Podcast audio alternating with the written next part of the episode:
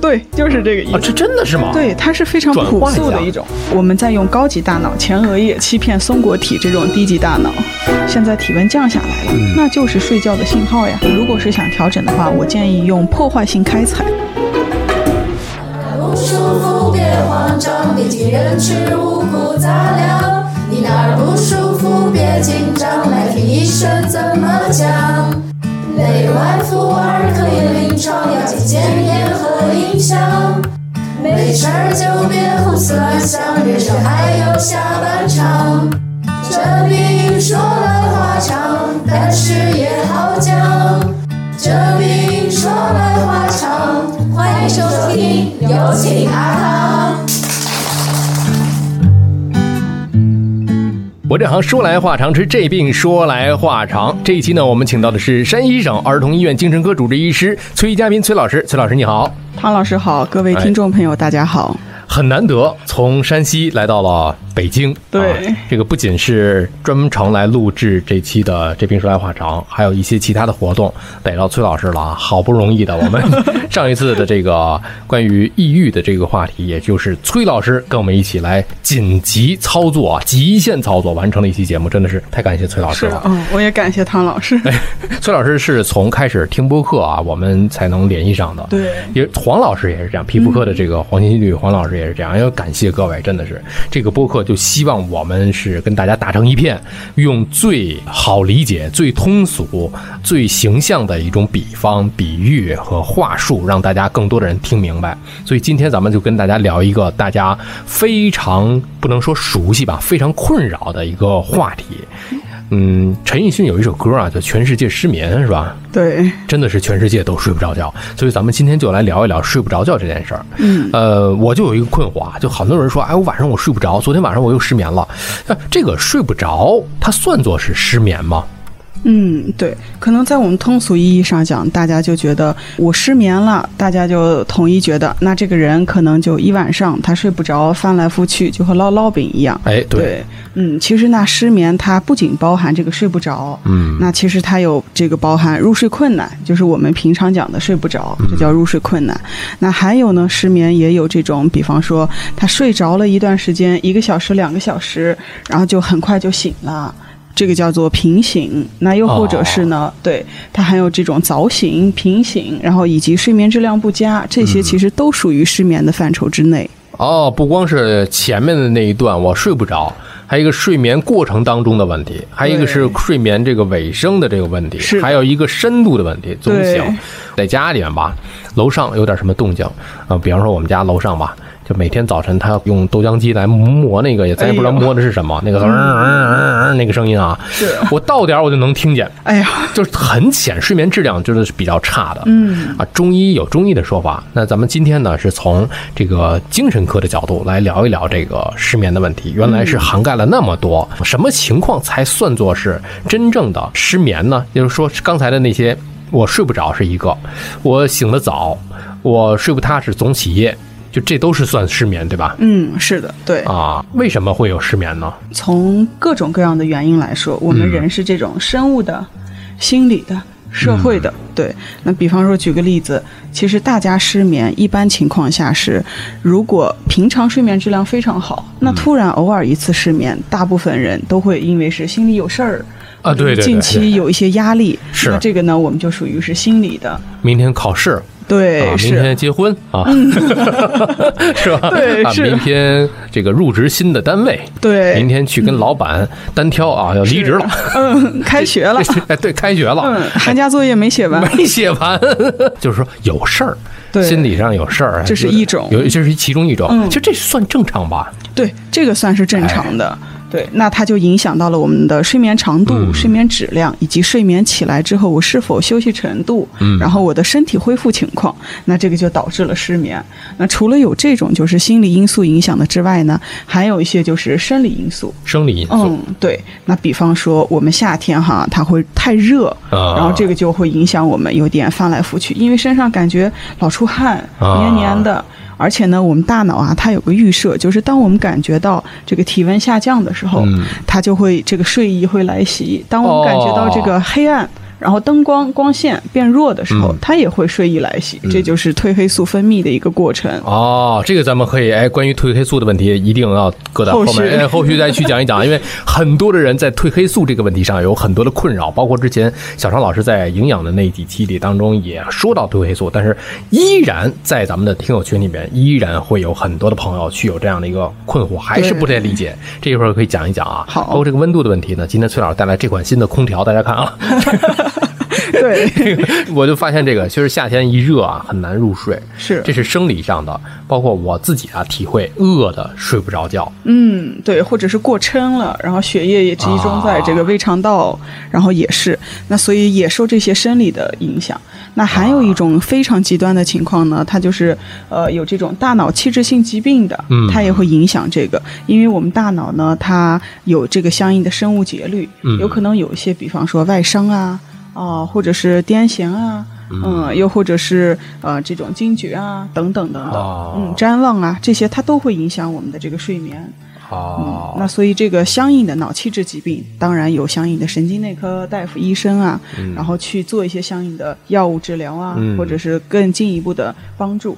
这就得是通过药物的治疗来达到这个睡眠的这个作用了。是的，因为我嗯看现在有很多的医院当中有这个睡眠障碍，对是是吧？这样的一个科室嗯、睡眠门诊、睡眠障碍。啊，那是需要得在门诊那儿睡一觉吗？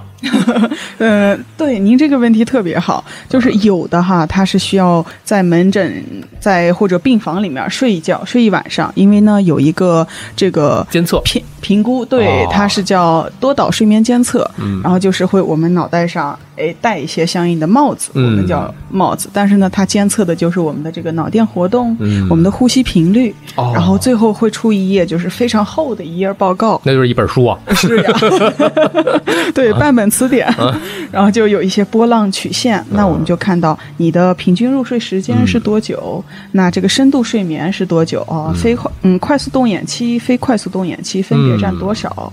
那就可以相应的能够知道你的睡眠的一个画像吧。然后有这个画像之后，我们就知道，哎，问题出在哪儿？我们可以采用哪些治疗手段帮助您去缓解这个失眠？哦，你看看这些，但问题有一个啊，就是你比方说，如果是我睡不着觉了，我去这个咱们挂号啊，睡眠障碍是在那儿睡一觉，我在家都睡不着，我 换个地儿我更睡不着了，是不是会有更多的患者会有这样的困扰啊？对，大家会有这样的困扰，尤其是本身就是啊对于这个睡眠环境比较敏感的，我一换地方，一换枕头，我可能本身更这样。那其实呢，我们这个多导睡眠监测，它也就帮助他就是去呈现一个他最严重失眠最严重的一个状态。嗯，那这样其实还蛮好十个医生在围着他睡吧，对，啊是呃嗯，后边是这主任啊，来来来，大家看着啊，大家看着啊，睡睡睡。睡 对，这就越睡不着了。是啊，因为我是知道咱们以前像那个心脏内科对啊，背一个 Holter，就是二十四小时的动态监测啊。是的，这个呢，以前是在医院里面完成，后来呢，再去那个专门的一个门诊，嗯啊，有的是在住院部里面，有的是在门诊检查室里面给你戴上之后贴好了啊，十二道帘，然后您就回家了，搁在一个兜里面。那现在越越来越方便了，是吧？那所以睡眠监测这件事儿呢，以后是不是可以有那种专门戴的那种监测帽子，可以带回家去检测去？是我我也希望是有这样，是吧它让大家更常态一点对，越来越便民。嗯，所以说到这个睡不着觉这件事儿啊，现在有手段，有医疗的这个手段和对应的方法，可以给您进行监测和治疗。是所以它不仅仅是睡不着觉这么一个简单的事儿啊，可以当做一个诊断一个毛病去治，是可以治的。对，是，嗯而且相应的这些评估啊、诊断，它都是嗯比较蛮个体化、比较蛮精准的。对，不是千人一方的那种，每个人都不一样，是一人一本书对，啊，每本书里的波浪都不太一样。对，嗯那一般的睡不着觉来讲呢，啊，你看啊，分这么几种情况。我这昨天晚上熬夜看球了，睡不着觉，或者我加班了，哎，这种，甚至是刚才咱们说的这种，呃，趋近于病态的失眠了。嗯那这种我转过天来，白天我没什么事儿。比方说，咱们今天录制的时候就是周六，哦，我周末没有什么事儿，我白天补觉有没有用？嗯，哎呦，这个问题特别好，大家嗯。肯定都是，呃，会想就说，那我之前欠缺了嘛，对。那我就补一下。是。嗯，其实这个时候呢，我们大脑啊，它就已经是被这个腺苷占据了。啊。嗯，对，其实咖啡因它和腺苷这个结构是有点像，啊。嗯，这就是为什么有的时候喝咖啡因，然后我呃喝咖啡，然后或者含有咖啡因的饮料，我们就会感觉到哎不那么困了，这就是因为腺苷占据了我们大脑啊。的一些这个受体，然后咖啡因抢夺了，嗯然后所以人就感觉到不那么疲惫。但是呢，当我们人感觉到疲惫的时候，是需要休息的。嗯我是觉得就是从。呃，你的个人感觉出发，如果你觉得你现在非常困啊，你想要休息，白天补一些觉，那我们就遵循自己身体的感受。嗯但是呢，从这个大脑神经科学来讲哈，它其实是建议我们就是我欠下了这个睡眠债，它有一个专业名词叫做是睡眠债，相当于是我从银行里面取了这个钱或者刷了信用卡了。嗯，那我后续第二天晚上我再还，这样是比较好的，它是更符合我们的一个生物节律的。本身它就已经是这段缺了，但没事儿啊，那我下一段我晚上的这个睡眠自动它会有一些弥补的。啊，这个就是人体非常的神奇啊！我想到了什么呢？你比方说啊，呃，昨天崔老师还在纽约的时候啊，就是今天到了这个咱们北京，嗯。啊，这个有一个时差的问题，对啊就是从时差的角度上来看啊，就是人真的是会跟着大自然的这个昼夜星辰这样去来回的颠覆啊。你说这个白天，今天北京就是白天，那现在可能纽约那边就是傍晚黑天，是吧？但是我们就没有办法去遵循在当地北京这个地点、这个纬度、这个经度去遵循另外一个经度纬度的这么一个时刻，所以真的是跟着大自然的这种规律去走。对，是的。所以有的时候是整个浑然一体，把人放在大自然当中非常渺小。所以在遵循整个自然的这个规律当中，刚才崔老师说的那个好，昨天晚上欠下的债，你看今天晚上去还，是 多睡了之后你可以休息啊，就是小眯一会儿，小小憩一会儿，对吧？眯瞪一下，打个瞌睡，对这个都是可以的。但是您躺平躺躺平，对，一会儿，嗯，就是您要是躺到了八九个小时，晚上真的正常人也睡不着了。是，对，所以这就是个问题了。嗯说到这个眯瞪啊，补觉这个事儿，包括早晨，呃，睡到，假如说周末了，咱们都睡个懒觉，嗯是吧？因为毕竟崔老师昨天刚从纽约飞过来，这个事儿怎么就成真的了 啊？需要补觉的时候啊，多说一句，我听很多人讲啊，就是咱们有一个什么松果体，嗯啊，还不能，它有一个感光的一个作用，比如说家里的窗帘，卧室的窗帘一定要不能透光，给它拉严实了。嗯是。这样的话呢，咱们大家就是让它感觉还是在黑天里面，是。哎这是有道理的吧？它要营造一个这种光线少的环境，啊。那这个相应的松果体它就会分泌褪黑素，就是自己骗自己。是 对，相当于是我们在骗我们的大脑。啊。对，因为它是我们在用高级大脑前额叶欺骗松果体这种低级大脑。哦，高级大脑 欺骗低级大脑，对，我们是可以自我调控的。这样真的是真的是有有效的啊。嗯，所以有的人在飞机上他们会补觉嘛，那就戴一个眼罩，戴眼罩。嗯，或者戴一个耳塞啊。这些的，它就是为了人为的营造一个安静的，然后黑暗的环境。嗯那我们自动就感知到了这种变化。就手表不用调哈，是 这个是只能是欺骗自己啊。是，但比方说，还有的人就是在睡觉的时候，呃，刚才讲啊，我睡不着，来回翻大饼是吧？啊，这个翻烙饼得看它翻多久。啊，对成了一种无氧运动。是，对。那如果我们知道自己个人，就其实还是自己蛮熟悉自己的一个睡眠习惯的。是，那这个睡眠习惯，我们知道，可能我大概吧，我就是个半个小时我就能睡觉了。嗯嗯，那半个小时之后，假如还长呢，其实我们那个时候已经会陷入一种焦虑的状态，因为它和我们平常是不一样的嘛。平常可能我半个小时就睡着了，甚至再累点，十分钟、二十分钟都可以。但一超过三十分钟，我们有这个对时间的感知，嗯我们就会觉得，哎呦，糟了。脑子里面会自动浮现出一些坏了睡不着觉了。对自动化的负面想法，然后就会想，哎呦，今天估计是今夜难眠呀，就陈奕迅的歌就想起来了。这种想法其实会加剧我们的焦虑，那焦虑的话，它也会分泌一些相应的皮质醇，嗯。那相应的一些压力激素，比方说甲状腺素啊这些的，也会进一步加剧我们这个难以入睡。所以这个时候呢，我就希望大家尽量的有很多种方式哈，我们就可以把这个注意力，我们把它凝缩到这个呼吸上面。呼吸啊，，对，把手放在我们的的这个肚皮上面，嗯对，感受一下它呼吸的这个节奏起伏。啊，是因为我我们就是这肚子只有只有起，没有降？对吧？会收还是困挺困难，就感觉让自己这个呼吸不仅仅是一个在气息上的一个感受，而且还有这个真的是有动作的一个感受。对，嗯，啊。那其实就是因为我们生命不息，呼吸不止嘛，啊，或者是我们也可以放在心跳上。那因为这个呢，我们是一直在呼吸的，嗯。然后呼吸呢，也是我们可以一直去自主调节它的快慢的。像心跳啊，我们调节不了，调节不了，然后这个胃肠道，我们也没办法靠我们的想法、意念去调节，那我们就放在能调节的呼吸上面。嗯那呼吸一慢，然后相应的心跳也慢，嗯因为它同属一个脑干去控制。哦，哦，它俩就是这个脑干上呼吸、心跳都要紧接着挨在一起。那呼吸一慢，心跳也慢，大脑自动的感觉到我现在是一种平静舒适的状态。嗯嗯，我要进入睡眠休息的状态了。哦嗯，，然后相应的呢，这些就是副交感神经系统就会被激活啊，这是一种方式。那其实呼吸它就提供了一个锚点，相当于我那艘小船啊，它就一直飘来飘去，睡也睡不着，但是底下给它一个锚锚点啊对，固定住它就能固定住了。啊，刻舟求剑，对，类似于这种，对。然后我们听众呢，今天晚上就可以，如果对试试这种方法，嗯嗯，我准备咱们这期啊就零点播，啊、听的人那可能就是有睡不着的这么一种情况了。有可能是吧极有可能。但是崔老师对于这个呼吸这个事儿确实是有研究的啊，嗯包括这个崔老师自己的小视频，大家我可以艾特他啊，大家可以去学习那个吹这个游泳圈，甚至是气球什么都可以。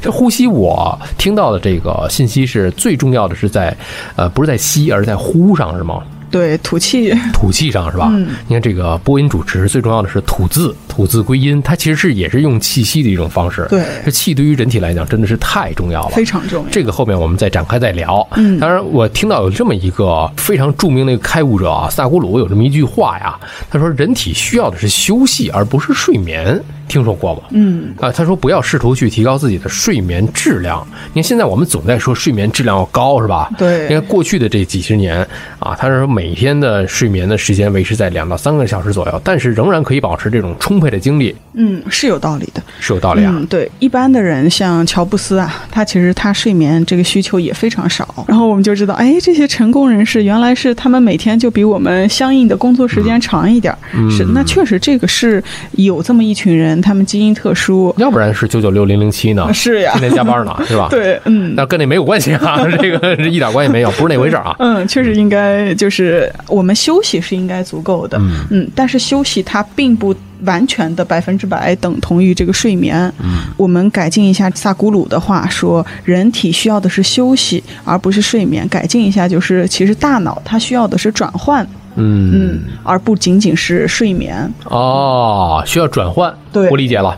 小的时候上初中，崔老师知道我想说什么啊？这个老师说了，写语文的时候啊，这个语文作业写腻了，换换数学题，对，就是这个意思。数学写腻了，背背英语单词。对，就是这个意啊，思。这真的是吗？，对，它是非常朴素的一种。对。哦，然后，甚至这种转换，我更希望是不要只是写作业，不要只是语数英之间转换，不光是这个啊，对，而是我们加入点音乐、体育，体美劳，对，是呀，嗯。全面发展。是对，就像我写论文的时候，然后写 SCI 对着电脑，嗯。然后我要转换的话，OK，那我就去洗个袜子，啊。嗯，，那我去洗个脸、刷个牙，啊录个小 vlog 澡 对，是，或者来录个播客，哎，真，我就觉得这个崔老师这个给我们讲的非常的清晰，也甚至是印证了我这个得有好多年吧，我也算不清多少年了吧，最起码得有二十多年。难以计数。对，难以计数啊！原来咱们以前上小学、上初中的时候，课程表安排的，甚至是大学，它都非常科学。嗯对它确实是给你不可能像那种咱们魔鬼训练营的那种啊，对很科学。上午上完了，下午有体育，让你之间来换换脑脑子这个所谓的这个休息这两个字，我觉得真的是在崔老师专业领域来讲，就是让大脑得到一个转换。对，大脑需要 A、B 面，嗯，那我们需要不仅就是这种理智脑的运转，然后前额叶的运转，这种阅读啊、理解啊、嗯。整合、抽象思维能力的这种运转，它也需要一些相应的就是情感脑啊，嗯。呃，又或者是我们控制这种精细动作、大动作的大脑，它我们就是调动大脑的这些不同部分，嗯，可以理解为就是像对是。就是演演唱会后排的观众对，来举造起来，是左边的观众，右边的观众，身上的是吧？就是把整个大脑的这个 区域都调动起来。是还有一个说法就是，失眠患者啊，要要解决的并非是睡不着或者是不会睡觉这个表面的问题，嗯他需要可能解决他隐藏在背后的一些个问题。对比方说思绪的一种负面情绪啊啊，包括这个失眠的根本原因，可能是对于睡眠的一种强迫思维和负面情绪，是的。是有道理的，是吧嗯？，对我非常同意。嗯因为我们失眠，其实它不仅仅是失眠这一部分让我们很困扰，还有的就是我们继发的产生的一些对他的担心。嗯那我经常，我们之前在住院部的时候，就经常有四十多岁，他失眠已经二十多年了，哦他就说：“哎呀，我就是发愁这个睡不着呢。那如果我要是能睡着，我生活一切都好了。”是有很多人这样说嗯。是，但其实我们再去细细的问，哦，你生活怎么样啊？然后你有没有一些兴趣爱好？嗯你平常这个生活呃幸福程度，你的嗯家人、你的朋友、社交圈儿，然后这些呃怎么样的话，我们其实是发现，它除了睡眠这件事情之外，它背后更多的睡眠像是我们一个冰山上的一个冰块儿能嗯看到的。哦，是，只是那一点。是，但是水面下的我们也需要关心到它。嗯嗯，之前我看一个嗯、呃中医，哎，他讲的这个话特别好，就是说、我们治达不仅仅不要是治人生的病，而是生病的人。嗯，是那我们就背后去对真的关注他这个人，嗯，他开不开心？他除了睡眠之外，胃口怎么样？嗯嗯，运不运动？爱不爱晒太阳？然后生活习惯怎么样？这就是生活的方方对面面人际关系是。嗯，冰山一角的这个非常形象了。大部分我接触的睡眠障碍的这些个群体来讲，他们只是说我如果睡着觉了，我会怎么怎么样。其实更大的一个问题是你导致你失眠的深层次的一些个原因啊。嗯，所以我们要解决的还是从这个方面去根治它。对因，对，就像我们上一期讲到这个抑郁，其实抑郁它有一个就是这个性生理上的改变，就是胃口啊或者变差，或者是爱吃特别多的东西暴食，还有一种就是睡眠可能过多或者过少，它有很多共病嘛，有可能这个失眠障碍、睡眠障碍。它其实是和抑郁症、抑郁障碍，它也是有共病的，可能只是它的一个侧面。那刚才崔老师说到一个细节，睡眠多。你比如我现在啊，我的睡眠大概如果没什么事儿的话，大概能睡个七个多小时吧。我觉得还算是正常吧。嗯。但有的人呢，他能睡到昨天晚上，比方说十一点开始睡，睡到今天中午，他都有可能，就甚至是下午，是不是睡眠过多也不太健康？这个因人而异，分情况，也分情况啊。对，是。那比方说，他就连续加班五天了，嗯。嗯他是已经欠下非常多睡眠债了。那其实这个就信用卡刷了太多了，嗯，那他大脑他就知道我要还钱，是。我要存很多睡眠进去，嗯。啊这是一种情况。那这个是完全可以理解的，这是其中一个嗯可以理解的。对如果是偶尔是这样的话，为了还这个睡眠债啊，对要长期这样呢，如果他要长期都一直是这样，他因为工作呀什么的，嗯可能他就呃十一点下班儿，然后一直可以睡到这么久。嗯那如果他长期是这样非常规律的，他个人也很习惯，那这就没问题，嗯跟他工作啊、实际生活也没有冲突，那这没问题。那还有一部分就是他如果总是这么的不规律，然后今天十二点起，哎，明天就是三点起，然后后天的话又是早上六不规点起，律啊对，非常不规律，这个大脑它是非常紊乱的。嗯然后它得到的这个相应的大脑的休息也是非常不充分的，啊，以及它这个褪黑素啊，然后这个身体内的这些昼夜节律啊，这些其实是有一点点需要担心的。哎，说到这个规律问题啊，补充一点，有很多人说了，我睡眠非常规律，嗯每天我都是凌晨三四点开始睡，我拉窗帘儿，这个跟密室似的，嗯我能睡到明天的中午甚至下午。他我每天都这样，这算不算健康呢？嗯，规律是肯定规律，嗯。对，是他已经适应了这个柏林时间了。是。首先来讲，这人家这个也不上班啊，嗯。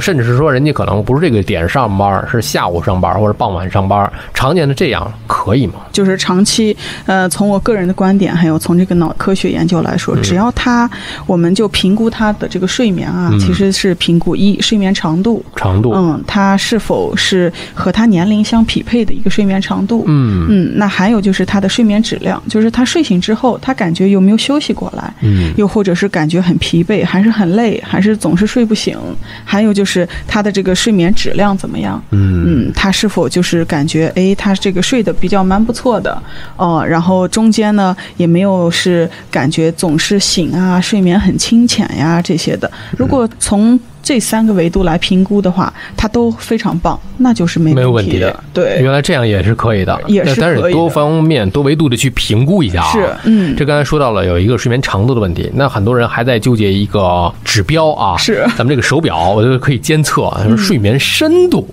深度这个深度是一个什么？怎么叫深？深度睡眠达到多少个小时才算正常呢？嗯，其实的话，我们这个人的大脑它的这个睡眠的一个节律哈，就是差不多是有九十分钟一个周期。那这样的一个周期里面，我们就有这个浅度睡眠，还有深度睡眠。对，嗯，那在我们一开始的时候呢，我们是进入到了浅度睡眠嗯这个阶段呢，就是像汤老师经常感觉到的，就是有一点声儿，我觉得浅容易被吵睡得很醒浅。对，那这个时候呢，我们的大脑它的这个脑电波，这就是那个多导睡眠监测的，哦它就是通过这个脑电波来监测。然后我们在浅睡眠的时候，我们是一个脑电波；在深度睡眠的时候是一个脑电波。嗯那这个就是深浅睡眠，它叠加在一起就能够计算出来。那我们今天晚上有多少时间的深睡眠、浅睡眠？嗯，那像我们的这些手表哈，然后市面上的，其实它是通过监测我们的这些呃呼吸啊、心率啊，心率啊对啊，因为在深度睡眠的时候，其实我们的呼吸是比浅度睡眠更加慢的。啊那相应的这个心跳啊，也是比我们这个浅度睡眠更慢一些。哦，是这样监测出来的。对，但是这个深度睡眠，呃，有的人假如说我今天就三十分钟，有的人是两个小时，呃，每个人个体条件不太一样。是当然，这个对于深度睡眠有没有一个范围标准，说我每天一定要达到多长时间的一个深度呢？嗯，我觉得如果我们纠结于这个数字的话，很容易引起就是我们内心的担心啊，是的。或者焦虑。对的，嗯，所以我更加的去倡导大家，我们不必说我一定要看这个，哎，两个小时或者一个半小时，哎，三个小时，今天特别棒，不是这样的。因为一方面呢，我们是主要看我们的主观睡醒后的一个睡眠感哎特别好，受怎么样，这个特别好。是，还有一方面就是，万一这个手表啊，它也不怎么准，可能它被哎压住了呀，或者它的一些电阻率啊，这些受到一些相应的影响，我们不必太纠结于这个具体的数字，嗯然后我们就是更多的，我们去关注一下自己的主观感受，我们的身体它是最诚实的，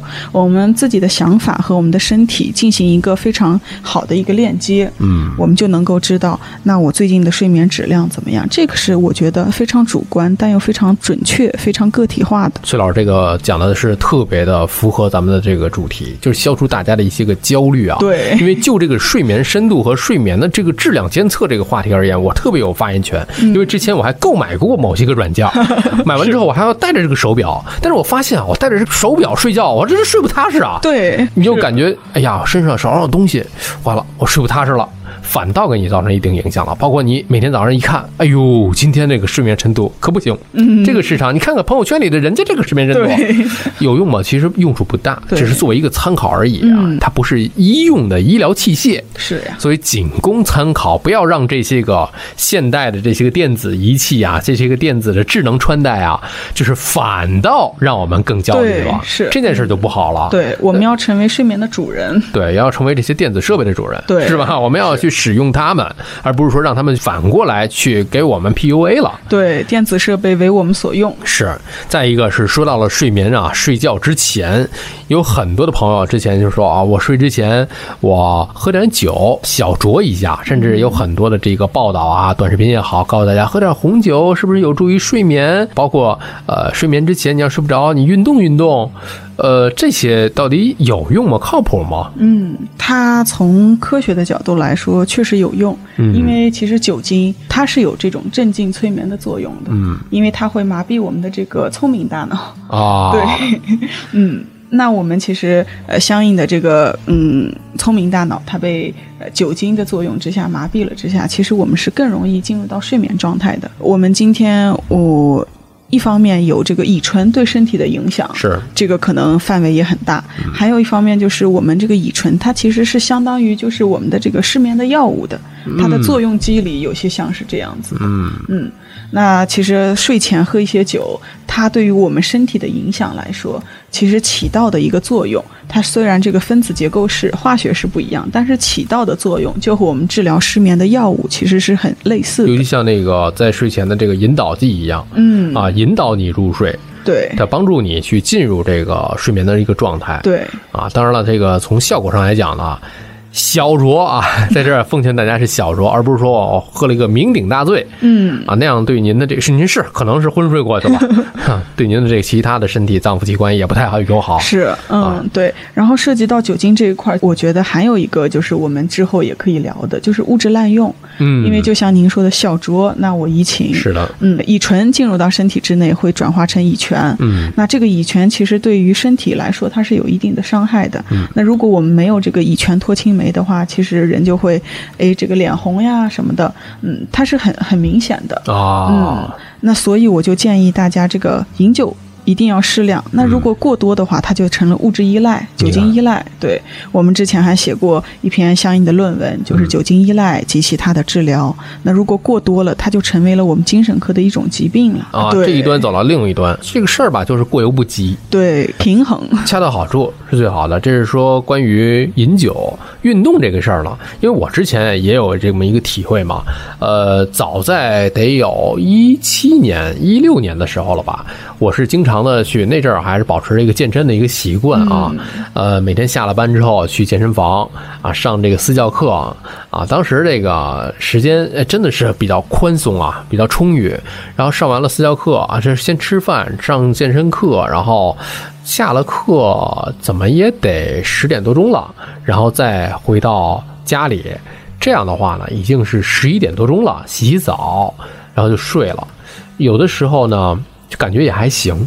就是因为我这个时间段拉的比较长了，从健完身到睡觉得有将近两个钟头的时间了。但有的人如果是睡前我睡不着，那我就简单的在家里，现在设备啊非常的简单，搁在家里有便携式的哑铃啊啊，还有小杠铃啊，各种健身的器械啊，甚至有的什么这个游戏的这种健身环啊，这个呃健身之后啊冲一冲澡再睡觉，这样真的好吗？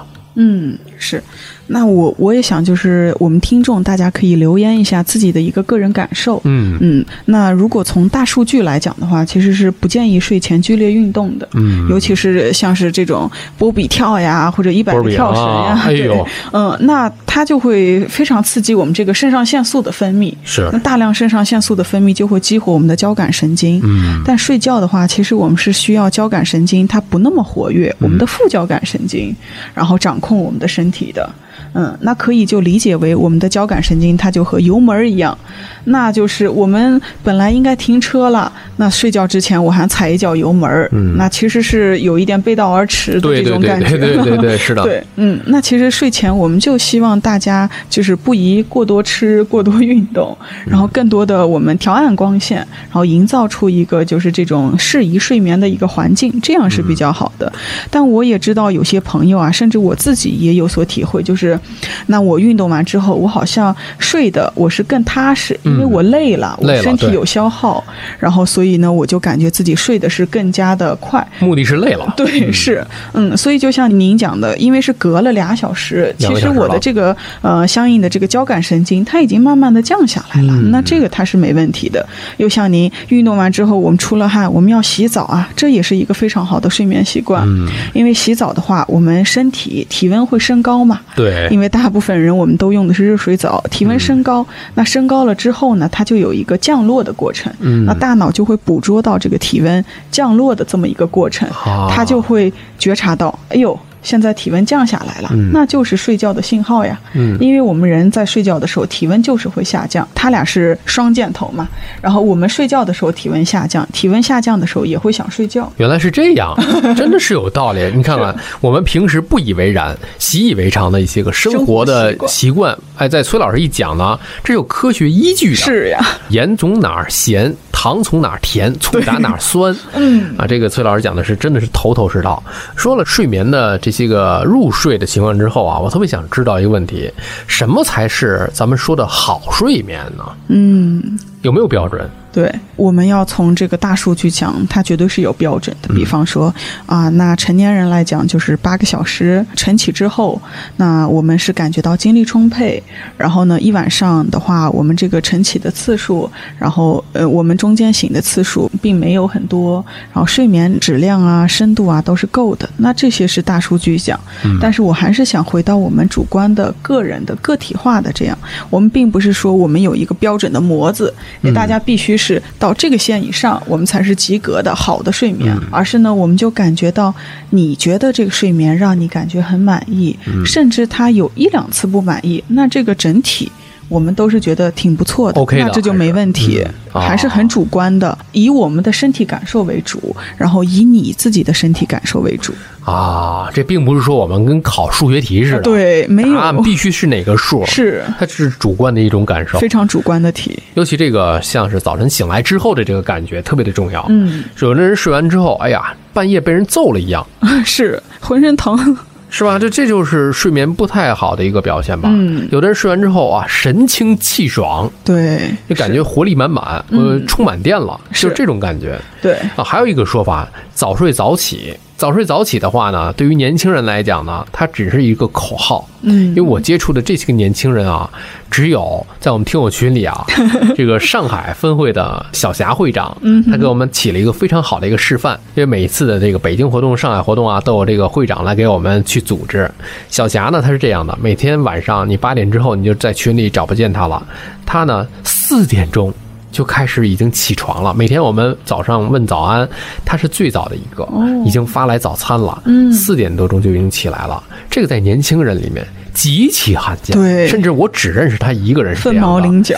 传统的这个老祖宗嗯或者是中医来讲，这个是非常符合我们之前的这个人体的这个十二时辰的一个对十二时辰养生作息的，而且那个时候也没有发明这个电灯，用电没那么方便，啊所以呢，我们就是要讲究啊，这个嗯九是。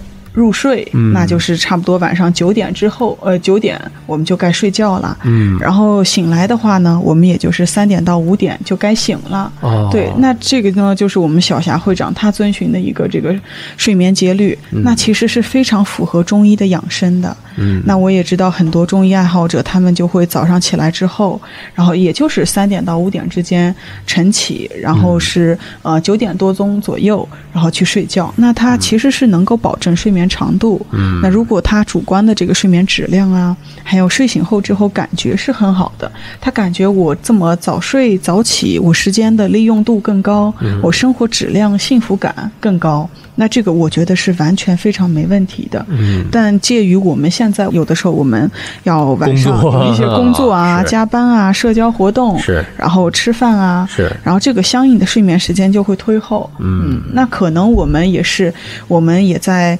相应的这些睡眠节律和现代生活之间，它其实是有一些相应的交叉的影响的。嗯那现代生活影响了我们的睡眠。那我们的睡眠这个也是它有一个适应的过程，它并不是一个非常固化的一个东西，嗯它是有弹性的。就是我理解啊，我个人的这个早睡啊，就是晚上十二点之前，对我也是，是吧？我能够在十二点之前能睡着，比方说十一点，我这个手机手表啊，这个作息啊，十一点它有一个这叫什么睡眠模式。对，睡眠模式就开启了，嗯熄灯号，准备十二点之前最好是能睡着了。嗯，早晨呢，我是七点半或者是七点就争取就醒来，我是这么一个节奏，我就觉得十二点之前能让我睡着了，我这就叫早睡了心定神安了就。对，就已经是早睡了。你要求我八九点钟，哎呦，这个不太现实。因为还有那么多的工作没有做完。说实话，现在的很多的年轻人，包括是不是不管什么样的一个类型的工作啊，他都会面临着很大的压力。比方说，老板明天要去做一个提案，甚至明天我要去拜访一个客户，我这个方案还没有做好，甚至是像咱们上次跟崔老师的极限操作的录制播客，我当时那天晚上录完之后，我是三点钟凌晨三点钟发，当然这也是非常少有的这么一个工作的强度跟状态。更多的时候呢，我是先希望能够更多的年轻人呢，在十二点之前争取咱们就睡觉了。嗯我觉得这是咱们现在的一种结合现在的一种生活方式的一个早睡早起，是是吧？就是对于早睡早起的一些个，你有条件的话，可以九十点钟睡。对我觉得也挺好的，可以的，嗯哎，对，我知道有个博主，他还专门拍过，就是，哎，这个熬夜三十天之后我身体的一个变化，嚯他去记录 他的这个肌肉量啊什么的。这个博主真的是啊，为了科学事业，真的是。是啊，说到这个问题啊，我想到了之前我们有一期包括白血病的那个话题，呃，跟协和医院的血液内科的陈佳老师来聊。我说甲醛对于人体的伤害，比方说装修工人，还有我们很多的这个年轻人入职之后呢，公司翻新或者公司搬家，它避免不了会有这个接触对甲醛，包括咱们买的新车啊，家里的新装修、新家具，但是。究竟它的危害的指数，它这个甲醛释放指数跟我们的危害程度有没有一个什么数据上的一个支持？这样说这个还真没有，目前因为没有人去敢做这样的一个试验。你如果是做这个实验，我觉得也是反人类嘛，不人道嘛。伦理上就是过不了。对，这个是没有办法去做，只能说是有影响，但是剂量达到多少，影响是多大，无从谈起。但是只能说是是确实是有影响，但这里面也不能抛开这个剂量去谈危害。包括那天我们在医师节的那一天的这个节目，跟天亮哥就是相声讲医生，医生讲相声啊，天亮哥去聊。呃，说我们最后讲到科普的这么一个各自的感受嘛，就是狂犬病很多的不好的科普是什么呢？就告诉大家，你去看咬你那只狗啊，七天之后还活不活着？这个实验简直就是一个坏科普啊！就是不没有这样去做做科普的呀。对你七天之后狗是没了，那你可能恐怕都看不见这个实验结果。对呀、是所以说，又如果是被狗咬了、被猫抓伤或者怎样的，一定及时去打狂犬疫苗，是甚至是咨询当地的一个疾控中心。嗯啊，之前群友就是这样的嘛。但是他一年两年之前被抓伤了，嗯但是我们也鼓励他去打一个疾控中心的电话，对这样的话你心里还踏实一点。对所以作为科普的角度上来讲呢，其实我们不提倡大家去做亲身的这种有伤害性的一些个实验，我们只是说去积极的去响应生活就好了。底线就是不伤害嘛。对你为了大家，其实如果是真有这种献身精神的，也是值得钦佩。但是我们真的不鼓励这样去做，对自己伤害太大了。是咱们话说回来，包括在医院当中啊，可能会去就诊，那可能会用一些个药物，那很多的人害怕这个助眠的药物或者是一些个副作用啊。看了这个单子上面那个副作用，真的是挺让人害怕的。那么长，对，就这些个副作用会不会让人有一些个不好的反应？比方说啊，有的人说我失眠是治的差不多了，但是我感觉人没什么情绪了，包括焦虑啊、抑郁的这些个药物啊，就长期的服用，是不是让人就没有情绪，麻木掉了？对这个问题特别好，我觉得它一定是来自于就是大家的一些生活体会的。是，嗯，就像嗯、呃我有很多的这个青少年患者，他们服用这个抗抑郁药物之后，那因为我们这个药物它作用机制就是想要嗯、增加这个突触神经突触之间间隙的这个五羟色胺的浓度。嗯那这个五羟色胺呢，我们也可以把它理解为是幸福因子。抗抑郁药它的全称呢，它就是叫做选择性五羟色胺再摄取抑制剂。嗯那就是把它的再摄取，就是回收的这个途径，然后给它阻断了。嗯那就可以相应的增加它这个中间的浓度。也就是理解一下，大家在这个公交车上，然后大家把这个前门打开了，还可以进人啊，但是后门给关住了。嗯，禁止出，但是呢，这个车上是不是相应的人密度就高密度了？就大了对，那这个人呢，其实就是这个血清素，然后就是幸福因子，那所以就会让我们有一种抗抑郁的效果。啊，那但是呢，可能我们很多青少年他们给我的反馈就是，他吃上这个药之后，并不是会非常开心。而是说，他更多的对于情绪有一种钝化的那种感觉，哎，是。不，会非常的难过，嗯，那但是也不会特别的高兴。对，是就理解为就是相当于我们人穿了一层雨衣嗯去感受这个世界一样。啊，有点隔绝了。对这个药物的作用就相当于刚才崔老师说的，把那个公交车的后门给关上了，是增加它的这个浓度。对中间的这个不管是什么样的一个啊一个东西的一个幸福因子幸幸让它看起来好像是幸福因子越来越多越来越多，是但是感觉就是穿了一件雨衣了。对，嗯，那雨衣的作用呢，就是可以防止我们淋湿，嗯啊但是它也阻断了我们和这个真实世界接触的一种是机会。那这个现在目前有没有好的一些个解决办法呢？嗯，对。那所以，但是这个抗抑郁药啊，和我们之前提到的这个失眠的药物，其实它作用机理是不一样的。嗯，那失眠的药物呢，我们有这个速效催眠药。嗯那比方说这个右左匹克隆、左匹克隆，嗯对，劳拉西西泮，对。然后劳拉西泮呢，它和左匹克隆、右左匹克隆，它俩的作用机制是不一样的。嗯然后，嗯、以西泮类结尾的，嗯地西泮、劳拉西泮，然后这些呢，他们其实是呃奥沙西泮。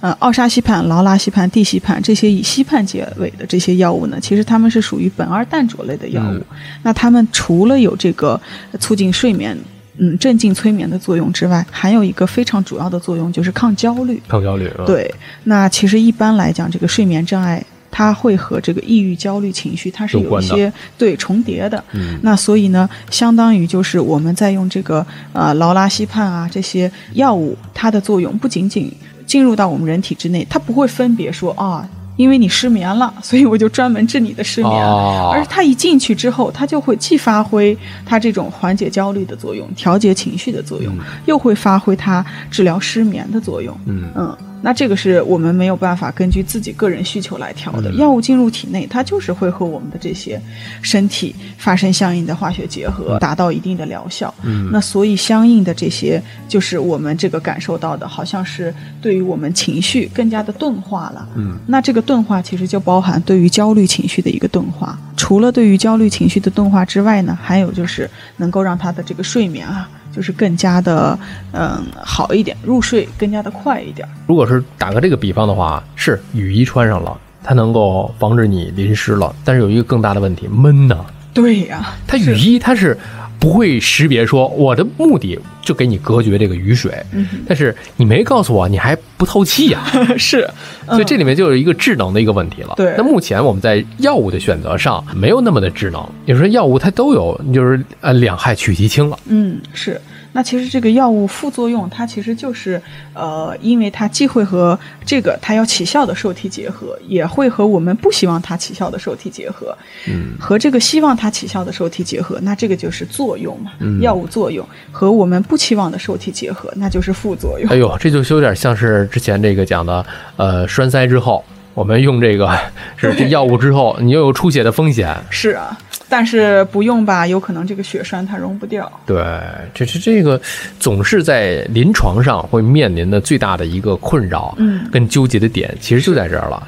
对你溶栓，溶栓就有可能会出现，是，这避免不了的一些个问题。嗯，对，所以在这里面啊，就是在服药上面，如果您呃已经有这种睡眠障碍的问题，如果医生给您开具的这样的处方的话，我觉得先解决最棘手的这个问题。觉都睡不好的话，我觉得其他问题嗯也没法谈。嗯，是像我们门诊上，其实我们相应问诊过程当中，我们评估的就是，那这个过程当中，你是否需要这个药物的帮助，就是这个药物它的利和弊之间是如何权衡的。对，那如果你已经很长时间没有睡一个整觉了，然后非常困扰，真的觉得非常难受，就没休息够，那这个时候可能我们会更加的倾向于选择药物的作用这一块儿。嗯那副作用的话，我们也是需要权衡一下，但是也不是说是不可承受之重。对，那所以我们就希望我们在整个诊疗过程当中呢，呼吁啊，我们的患者有知情权，我们的医生和患者之间的这个。双向的沟通，哎。然后我们共同做出这样的一种临床决策，这个是我比较想要呼吁的，而不是我们去某一方，然后我做出这样的一个单一面的一个决策，嗯。而是我们在双方都知情的情况下，对，然后是在一个非常 one page，在一页纸上面的话，嗯。我们去做出一个相应的要不要服药，然后是否要做一些心理治疗。，对，这个是特别好的。有很多人就是因为害怕嘛，就是说，哎，那我就不去开药了，我不想吃这个药了，是啊。所以自己在市面上找了很多其他的保健品，就比方说有一类褪黑素，嗯。对于褪黑素之前我们也说了，小常老师在营养那一期也讲过，但是仍然会有很多人觉得褪黑素就是一个万金油，以至于很多的朋友到现在还有一些困扰。咱们接下来就看一看听友的这些留言，你比方说啊，叫嘉晨这位朋友，他说了，褪黑素到底值不值得用？啊？时间长了，有时候甚至吃两颗才有明显的效果，而且有很多人说啊会有依赖性或者其他它的一些副作用，对于褪黑素他也不太放心了。然后对于长期的暗夜的这个工作者来说啊，可能会涉及到一个倒时差的问题，有没有好的方式？来帮助纠正睡眠，他呢是现在在这个某体育平台做解说。因为一些个欧洲赛事啊，它避免不了，它会有这个黑白颠倒的这么一个情况啊。这我已经让他去补习前几期这个节目了，我说你先听一听，因为国内的褪黑素跟国外是不一样的，对进口的一些褪黑素剂量都特别的大。那崔老师从这个临床的角度上来，他给他回答一下，给他讲解讲解。嗯，是这个很多人说褪黑素有依赖性或者其他副作用的话，那其实我觉得更多的这个依赖吧是，呃，我们一方面一个层面上。可能我们这个依赖是有一些心理上的依赖，嗯。我们觉得说，然后如果没有这个褪黑素的话，可能我就睡不安稳，是。或者睡不着，这是。是一个层面，心理上我会觉得很依赖它。因为之前我收到，呃，我们吃这个褪黑素收到的一个正反馈就是吃它就顶用，然后哎。不吃它就不顶用，是。我们大脑就会自动有这这么一个思维模式，嗯。我们就会觉得心理上很依赖它。嗯，那这个药物其实按理说来讲，你如果把褪黑素替换成一个什么都没有的一个淀粉的一个类似于药片儿的东西，它也是能够起到百分之二十五的作用 那这东西它就叫安慰剂效应。安慰剂效应啊嗯，，对。那还有一种方面呢，我们说的依赖啊，其实是身体它对于这个褪黑素的一种外界调节。嗯我们服用的这个褪黑素啊，它已经有了一些相应的适应了。这个呢，就是我们所讲的依赖，但这个依赖并不是像是这种酒精依赖的这种成瘾一样的，嗯嗯，它只是我们一方面心理上的依赖，一方面对于它的这个剂量有一些耐受。哦，耐受了已经。对，是，其实用耐受来讲是更加精准的。像是这种有依赖性的东西，它更多的是一些烟草啊、酒精啊、嗯这些成瘾类的物质，或者游戏啊、赌博啊。啊，但是就逐渐走向了违法犯罪的一条 不归路啊对，嗯，啊褪黑素和我们成瘾中枢它是完全没有关系的。啊，所以它不会让大家那么的去感觉像那么瘾大。嗯，对，所以说，这个褪黑素的这个使用啊，我觉得还是要慎重。嗯是不是也是我们需要去在临床上去开这样的一个褪黑素的一个处方？因为它并不是一个药品嘛，嗯它也并不是这种精二类的药品啊，就是精神科二类药物，所以在这个处方上面还是并没有那么的严格，而是大家在这个药店啊或者网络上都是可以购买到的。嗯嗯，那像嘉诚呢也会问到说有没有什么好的方式纠正这个睡眠？嗯其实我就建议我们一方面是这种换个工作，对，也不是不可以。最近正在面临换工作的这个问题啊。嗯，对，长期暗夜工作，一方面就是我们主动的去调节一下这个光线，啊，是，嗯，还有一方面就是我们除了光线之外，还有很多因素啊，比方说温度，那我就可以建议你睡觉的时候可以露出一个胳膊或者一条腿，我们让体温降下来，啊。嗯，或者这个房间的温度，然后可以调一下，嗯，又或者是我们可以睡觉之前啊，这个嗯手腕处。然后去涂一些相应的薰衣草精油，哦因为薰衣草精油呢会促进我们一些神经递质的分泌，比嗯方说这个刚才讲到的这个幸福因子，嗯，五羟色胺啊这些的，那它相应的分泌了之后呢，就会对我们睡眠、对我们心情有一个比较好的愉悦的作用。哦，原来这些个芬芳的这个气味真的是有的是有用的，对，有这种科学依据的、啊。是的，。对，然后另外一位朋友爱狗子的咖啡猫，他说晚睡晚起，恶性循环了嘛？没有上午的人也很羡慕早睡早起、超级自律的人啊，说的是我们的小霞会长吧？但是好几年习惯了，很难调整。如确实差的很多，如何去调整呢？他就是没有上午，就刚才咱们说的那个晚睡晚起很规律，是。这是需要调整吗？首先来说，嗯，我觉得如果他问出这样的问题来说，其实他有是需求了蛮想调整的。嗯如果是想调整的话，我建议用破坏性开采。破坏性开采，对，是的，嗯，那就比方说，我今天是凌晨三点睡，嗯，嗯，然后早上十二点起。如果我真的想这样的话，我就破坏性开采，然后我就让自己欠很多的债，嗯，嗯，就比方说我已经控制不了，就十二点之前睡了，嗯，那我就还是让自己早上六点起。按照你期望的那个，也可以一开始破坏性开采就是非常激进嘛，啊嗯，也可以就是我六点起，那或者是我再温和一点，我八点起，嗯那我这样子睡眠其实只有凌晨三点到八点是五个小时，五个小时这样其实欠了三个小时的睡眠债。嗯，晚上看能不能早还。对，那这样身体它会慢慢的有一个机制，就是会要早还。啊其实我们相应的学生，我们在暑假也是睡觉越来越晚，越来越晚。嗯但是呢，一到开学的时候，他一开始第一天非常困难，非常痛苦。但是过几天，他慢慢的又适应了那个节律，他就是慢慢的在欠债，又慢慢的在还债。就改变和适应，就咱们说的调时差的时候，呃是是最难受的一个阶段啊，适应了就好了。嗯，呃，另外一位朋友松泉他说，阿尔茨海默症的这个老年人睡眠质量差，经常夜里面多次起床，吃了安眠药有一定的效果，但是作用不是很大。白天告诉老人夜里不要随便起床，他也很难听进去。有没有一些好的一些建议？嗯，确实有这个 AD 啊，阿兹海默会，因为它是一个大脑的一个退行性病变。嗯，那整个大脑有退行性病变的话，它也会影响到这个睡眠维持的这个功能。所以对于他来说，这个经常他的睡眠质量会很差，而且他的这个睡眠呢是分阶段式的，哦不会像我们那么的长。嗯啊，所以他是大脑 AD 之后，他会也不太听使唤了，他也无从分辨什么时候是黑夜或白天了吧？是是因为这样。对。那嗯建议会有一些呃能够在家里面去方便执行的一些个建议吗？嗯，其实我是觉得他夜里如果是要起床的话。呃，也没问题，尊重他，但是就确保他的嗯安全全，因为有的时候他可能会夜里起来，但是他的这个神志状态，他有可能他会觉得自己还是年轻的时候，啊，因为阿兹海默他经常会遇到这样的状态，我们就是很害怕他走失啊，或者走丢啊，嗯。又或者是摔倒啊。老年人对他非常害怕这些情形，那我们就建议就是，呃，如果家人可以的话，可以陪护，嗯。尤其是轮换陪护出来，因为我知道这个陪护人他的心理健康也是很重要的，长期陪护真的谁都需要一个休息。对，嗯，那如果有一些相应的护工啊、阿姨的帮忙，这些是很有必要的。还有就是，我们也可以把他的这个睡眠啊，既然维持不了长的，那我们就分段的嘛。嗯，因为九十分钟一个睡眠周期，其实给他累积一些相应的深度睡眠，对他嗯也是很好的。所以说到这个阶段性的这个，一会儿还有一个这样相关的问题啊，包括一点五小时这个问题。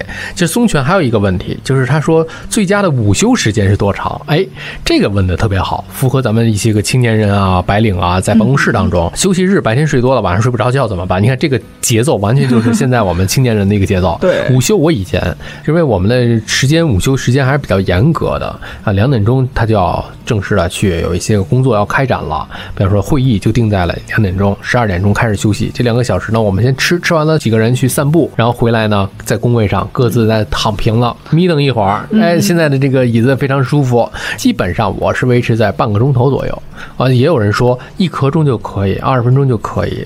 这个有没有一些个午休的一些个时长建议？嗯，是。那如果像是这个下午上班比较早的话，嗯又或者有些地方它没有这个午休文化，真的建议就半个小时之内是比较好的。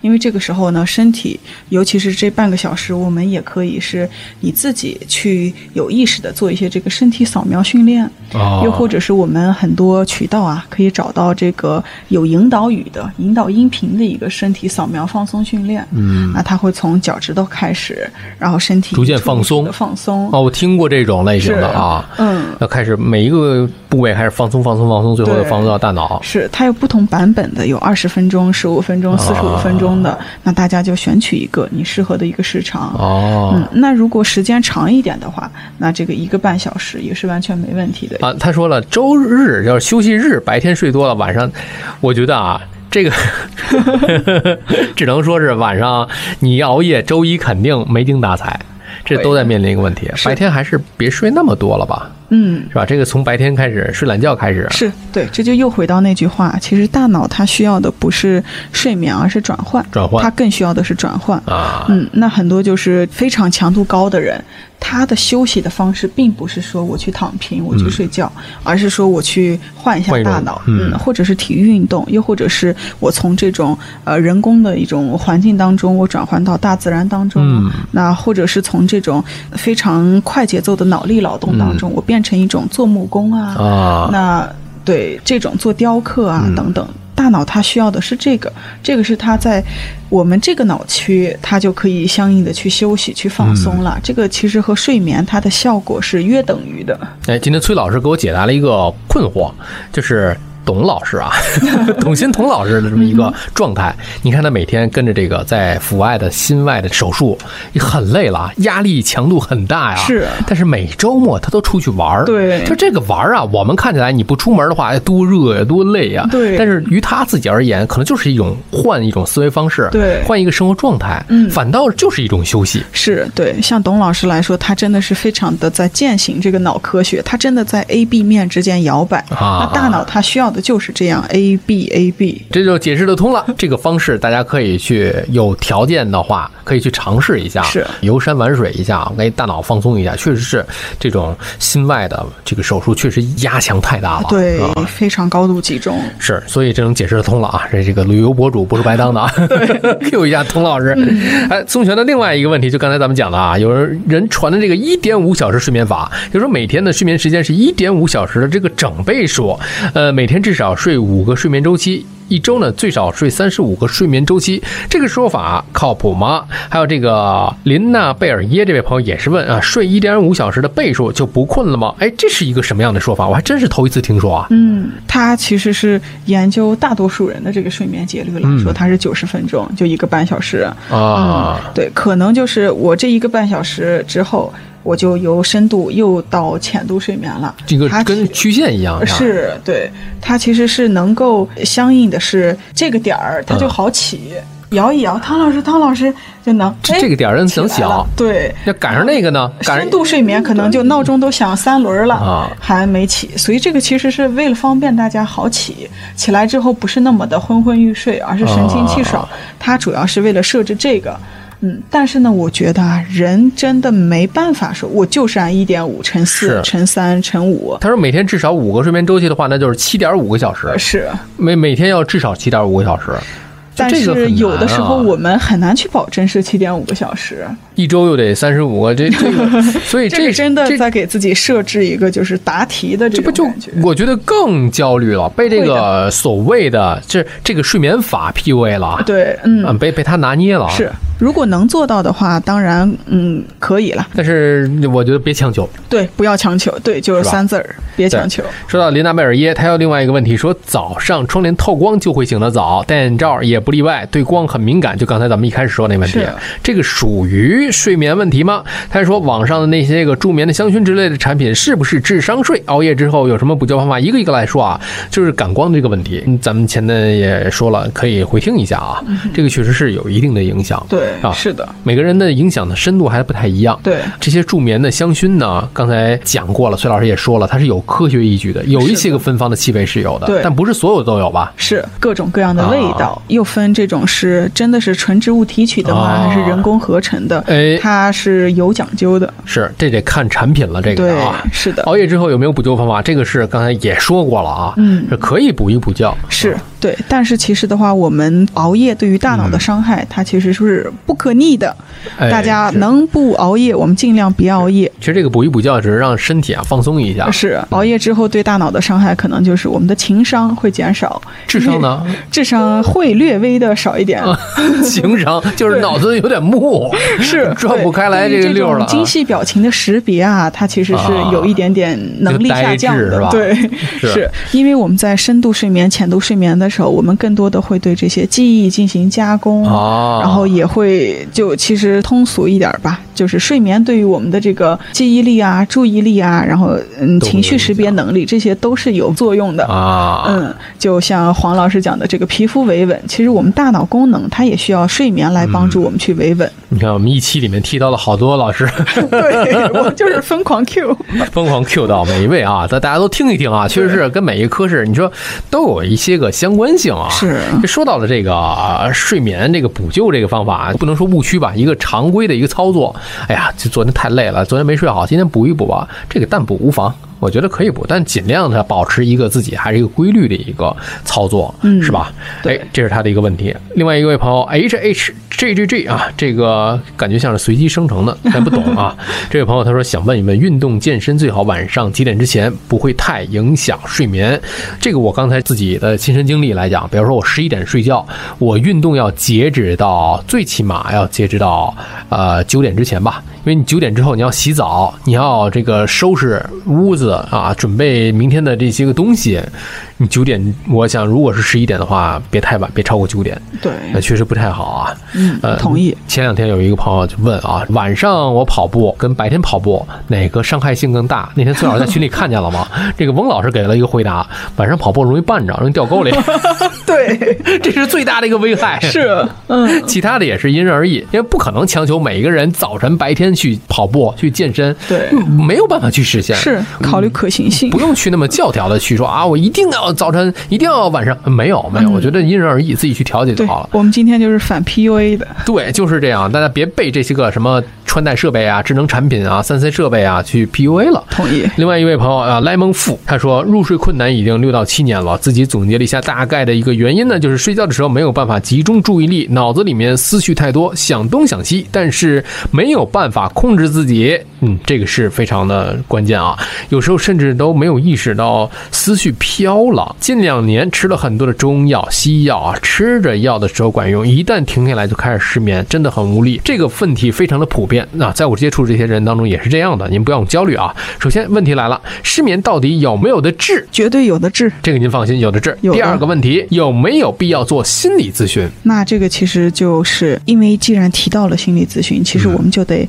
看一下我们这个睡眠它是否和我们的心理健康程度有关系。哎，那如果是你觉得呃你的这个心理健康程度，它不仅有这个身体的维度，嗯还有心理的维度。那一方面就是我们的这个情绪稳定性怎么样，我们的人际关系是否和谐，是。嗯、我的幸福感、主观幸福感怎么样？那还有就是我的这种个人身份认同怎么样？嗯。我有没有一个相对大致的一些我想要成为什么样的人的一些模样？啊那其实如果这些都是蛮好的话，然后其实我们是也可以，如果这些相应的是我们觉得并不是如自己理想当中那样的话，其实我们也是可以推荐这个心理咨询的，因为心理咨询我们一方面对于睡眠是有一些促进作用的，还有一方面我们更多的去探索一下为什么我的睡眠会不好，为什么我会思绪飘，我的焦虑、我的担心是在哪些层面上的？然后像是这个思绪飘，我有一个我自己用来非常好的方法，就是我有的时候事情多，我也会白天的事情会过电影儿，或者是一些焦虑的事情，我会反复的去想它。那这个时候我就需要一个 stop。Stop 我用的 S 就是我自己去想一个饺子盘儿，然后它上面会我不停的包饺子，然后这个手怎么动，然后包好饺子，我放在这个盘子上，然后放一个我喊水饺，再放一个我再喊水饺，啊谐它就非常谐音 睡觉。这相当于是自个儿给自个儿催眠呢。啊，这就和那个晃钟一样，我自个儿给自己睡催眠，水饺，水饺，水饺。那这个时候我就自己给自己找到了一个锚点，嗯，这个锚点就有声音的催眠，然后还有思绪的催眠，大家可以画面。试一试。对，是。但我就很害怕大家试着试着就想醋了，想饿了，想吃了。因为真的是嗯喜羊羊、美羊羊啊，小肥羊啊，这个虾滑、呃鱼丸、鱼豆腐、肥牛都来了，是吧？就想想都来了。是第三个问题，如果是做心理咨询的话，怎么样挑选机构啊？之前想去医院做，但是周末好多的医院都没有号，外面的机构又不会选。哎，这里面又提到一个问题，崔老师，这个精神科跟心理科这个医院其实都有这两个科室是吧？嗯，是有的时候是分开的，分开的吧有的时候是合在一起。合在一起。这里面有什么什么学问吗？正好借这个话题，嗯。可以跟大家去聊一聊。对，是。像是其实我们总体来说呢，我们这个科室啊就叫精神卫生科，嗯。它是一个学科，哎，精神卫生科在咱们这个人类的教材里面，它真的是叫精神卫生那专门那一本精神卫生学。精神卫生学对，那一本儿。它是属于一个二级学科。啊。那一级学科就是临床医学，临床医学，嗯，然后下面就有内科、外科、妇科、那儿挺大，科。精神卫生学挺大的是，嗯，然后精神卫生科呢，我们又会分各个亚专科，嗯。亚专科就比方说有睡眠啊然后有这个情绪，呃，心境障碍啊。门诊是它就包含这个抑郁啊、双向情感障碍。嗯。那除了这个之外呢，呃，其实跟它有一个相应并列的吧，就是也会分成这个心理门诊。心理门那其实就是我觉得这个的设置吧，它更多的像是为了破除大家的一个病耻感，因为一提到精神门诊，哦。大家有点害怕，说哎呀是不是疯了才去呀？呃，对。这样的一个传统的一个思维理念是。啊，，虽然我们是不提倡我们有这样是的的病是的耻感的，但是是为了迎合一下大家的这种对于这种的顾虑吧，嗯。为了减轻大家的顾虑，所以我们就单另的有一个心理门诊，大家就觉得、那心理啊，我就很关注我的心理嘛，我就可以去心理门诊是。预约心理治疗，那他们就会嗯觉得这个名字很和自己的需求贴合，可以接受。我去心理门诊见的就是心理医生，嗯但是呢，我们其实中国是心理医生，他这个范畴和我们医学上的话语就是不同的话语体系。哦可能我们呃民间我们都认为心理医生就是做心理咨询的，哎，嗯，对。但其实我们在这个工作当中啊，做心理咨询的，他一方面可以是精神科医生，嗯一方面也可以是心理治疗师，嗯一方面也可以是心理咨询师。嗯那这个呢，可能都是大家统称为的心理医生。比如说在医院里有可能心理医生他并不是医生，哦，对，但是精神科的医生那肯定是医生，是心理这个治疗范围很大，对太大了。因为我之前我想再去进修的时候，我也想去学这个心理，但是呢，一是咱们实话实说，他即便是不说精神科，那心理他也很难去接受。我为什么要去看心理？我觉得这不是个事儿。嗯就很多人是刚才崔老师讲的那个病耻感啊，是的就是我们也希望大家能够消除这种病耻感。这还有一个非常客观的一个顾虑啊，是不是在医院里面去进行这个心理呃心理科的挂号或者精神科挂号之后，给我诊断之后，我就没有办法去买保险了。他那个保险啊，它不同的类目哎嘛，，是，对它具体的，嗯、还是得和这个细则，啊然后相应结合一下的。有些细则它有写到，那在精神科就诊嗯过以及诊断为什么的，会受到一些商业保险报销的一些影响啊限制。但是大家，我觉得是更多的我去关注这个人，而不是你的保险。我更多的去关注你的一个主观的一个生活的一个质量。那如果真的需要我们去就诊的话，不要拖着，嗯我们一定是有解决方法的，嗯不是说是没有解决方法的，而是我更多的我来到这里，我是来抱着一个寻求解决方法、寻求帮助的一个态度。嗯，所以这位朋友他最后的你看，他是外面的机构怎么选？确实，医院它这个就是呃需求很大，可是能够提供的相应的服务服务人员啊这个是匹配有一些适配的。对，那像我们山西的话，在这个医院里面是一百三十四，是非常便宜的，做一次心理咨询。是很便宜的。，呃对，是。那北京的话，嗯，上海的话，可能我知道有石家庄是四百二十块钱一次。嗯那其实跟社会来讲是相应的同等质量来说嗯是非常便宜的。是的，嗯，那如果我们可以去医院做，我真的很推荐。那如果外界的这个机构选择的时候，我们更多的是需要看一下咨询师他是否经受过一些专业的训练，以及他近几年是否有这个相应的一些受训背景。啊，那这个培训呢，我们就看他是否接受过这种长程的这种心理培训。啊嗯，，比方说我们就有这个像是布莱克曼精神分析班，它就是嗯两年，然后有五次，一次一周的时间。那像是这种系统的一个培训，其实对于咨询师的培养是非常好的。嗯我们就可以从这个他是什么背景，他是心理学背景吗？医学背景吗？嗯还是人类学、社会学背景？还是会计学背景？嗯这样也可以能够对他的一个专业度有一个初步的一个筛选。对，那如果大家真的遇到一些问题，也欢迎大家去留言。哎，对，这个有的时候一看这个速成班上来，这个老师啊，这些专家就不太靠谱。这东西没有捷径，其实。嗯，对，嗯比方说他只标一个，就是哎，这个国家认证的心理咨询师，他也不说是具体哪个认证的呀，啊、嗯是这个人社部啊，还是哪个呃协会啊，他不标这个，那这个很模糊的，嗯对这个我们就亮一个红灯了。是，这是这个大家一定要擦亮双眼啊！是呃，然后他的另外一个问题就是说，失眠没有吃药的情况之下能备孕吗？是可以的，因为没有吃药。因为之前我们这个医院啊，不仅是叫儿童医院，也叫做是妇幼医院嘛。嗯我们有一个课题组，他做的这个相应的研究就是，其实怀孕之前的失眠，呃，就可以很好的预测到怀孕之后她是否失眠。哦，嗯，那所以这位朋友提问的失眠是否能备孕？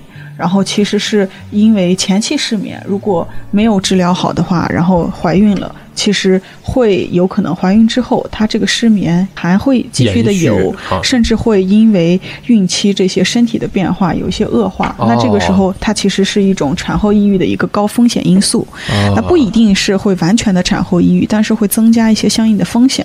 所以我还是建议这位朋友，我们有相应的失眠，它真的是有解决方法的。啊，原来是这样啊，这个真的是得留意啊，不光光是失眠的问题，，对。这有可能会延续到后面的一些是问题，对，啊。所以我们备孕就是 备身又备心。是，哎，另外一位朋友非我非非我，他说入睡困难症的患者以前身心灵疗愈师是需要放空脑子，脑子一直是工作状态，你让他休息，后面不知道怎么好了一两年，最近这毛病又犯了啊！前几天晚上真正的只有三四个小时，但是有个好奇的问题，就是在自己家入睡困难，出去住酒店啊、民宿躺下就能睡着，奇怪。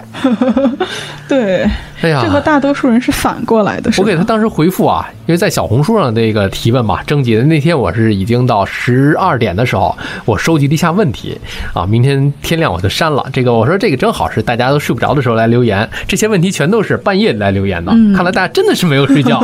但是这个里面的回复的，我就说你这个想要睡着还是得花点钱是吧？得出去住个民宿啊，民宿酒店，这个问题是怎么回事呢？对往往和呃相反的，很多人在家里没有问题对，我出去住酒店，嗯我反倒我睡不着，是宅席呀、对是吧？换个地儿，换个枕头，我睡不着了。他正好是相反，反的，对，那我就想我们看一看，就是他自己在家的这个入睡环境是怎么样，他是否是住顶楼呀？